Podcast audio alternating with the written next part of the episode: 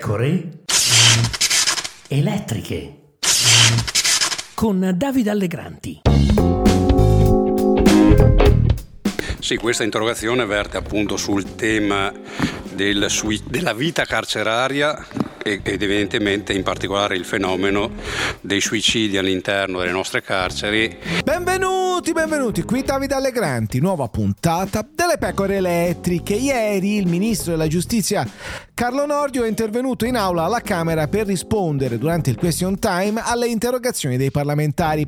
Ha risposto anche a Flavio Tosi, ex sindaco di Verona, oggi parlamentare di Forza Italia, sui suicidi in carcere a partire dalla situazione della casa circondariale di Montorio, Verona. C'è un caso particolare dal quale nasce eh, l'interrogazione, che è quello del carcere di Verona, nel quale a cavallo della fine dell'anno scorso, nell'arco di meno di un mese, ci sono stati tre episodi di suicidio. Successivamente, quindi nelle ultime settimane, altri due tentativi di suicidio, quindi è evidente che al di là del sovraffollamento, che sappiamo essere un problema cronico delle nostre carceri, al di là di situazioni di criticità che derivano evidentemente dalla vita eh, in stato detentivo, però eh, un numero così rilevante di suicidi o di tentati suicidi in una singola struttura deve dare da pensare. Il ministro Carlo Nordio ha un'unica soluzione che vale per tutto, con la quale intende affrontare la questione del sovraffollamento carcerario e dei suicidi in carcere, l'aumento degli istituti penitenziari, magari attraverso il recupero di caserme dismesse, ha ripetuto sempre ieri durante le consuete comunicazioni annuali sullo stato della giustizia. Il fardello di dolore che emerge da queste situazioni carcerarie dove si sviluppano situazioni di autolesionismo fino al suicidio è intollerabile in uno Stato civile. È, è anche vero, e l'ho detto stamattina in, rispondendo in un'altra sede, che purtroppo eh, i suicidi in carcere sono diffusi in tutto il mondo perché la, eh, lo shock psicologico della detenzione, della privazione della libertà e di quello che ne consegue per molte persone è intollerabile.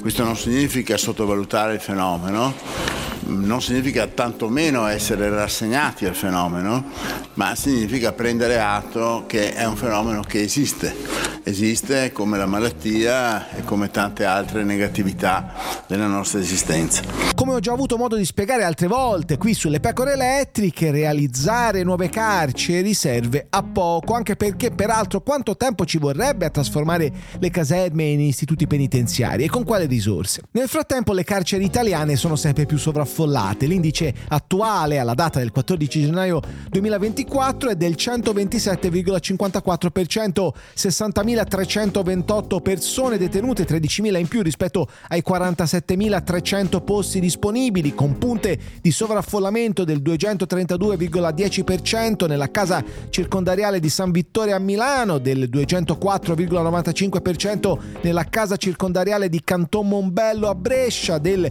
204,44% in quella di Lodi, del 195,36% in quella di Foggia. Giova ricordare un dato. Nel 2012 e 2013, prima della sentenza Torreggiani con la quale la Corte Edu nel 2013 condannò l'Italia per violazione dell'articolo 3 della Convenzione europea dei diritti umani, c'erano 62.000-65.000 detenuti.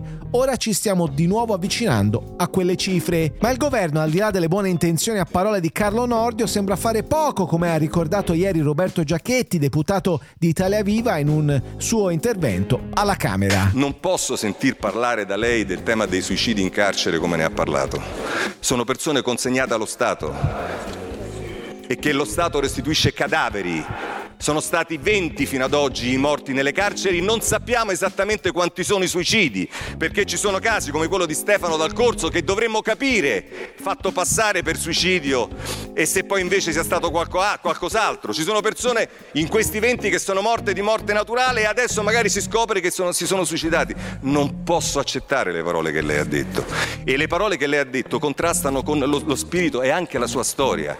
Noi non dobbiamo ampliare gli spazi, le caserme è una cosa ridicola, lei sa perfettamente che poi chi il personale dove lo prendete eventualmente per trasformare le caserme? Le caserme sono tutte da rimettere in uso perché non sono a norma. Di che cosa parliamo? Che tempi ci avrebbero? Il problema, e lei lo sa perché ce l'ha spiegato per mesi, per anni, il problema è quello che in carcere ci sta una marea di gente che non ci dovrebbe essere. Le do un suggerimento, se il problema sono gli stranieri, fate un emendamento al decreto Albania che state facendo e mandateli in Albania gli stranieri, così liberiamo le carceri. È questo il livello a cui io devo risponderle per come lei ha affrontato il tema delle carceri. La situazione è tutt'altro che serena, insomma, oltretutto sta per entrare in servizio il nuovo collegio del garante dei diritti delle persone private della libertà personale presieduto da Felice Maurizio Dettore, in quota Fratelli d'Italia, professore di diritto privato che però con l'esecuzione penale ha poco a che fare. Le domande che si stanno facendo gli addetti ai lavori infatti sono molte, sarà mai entrato in carcere? Conoscerà la situazione delle carceri italiane, sovraffollate e inadeguate?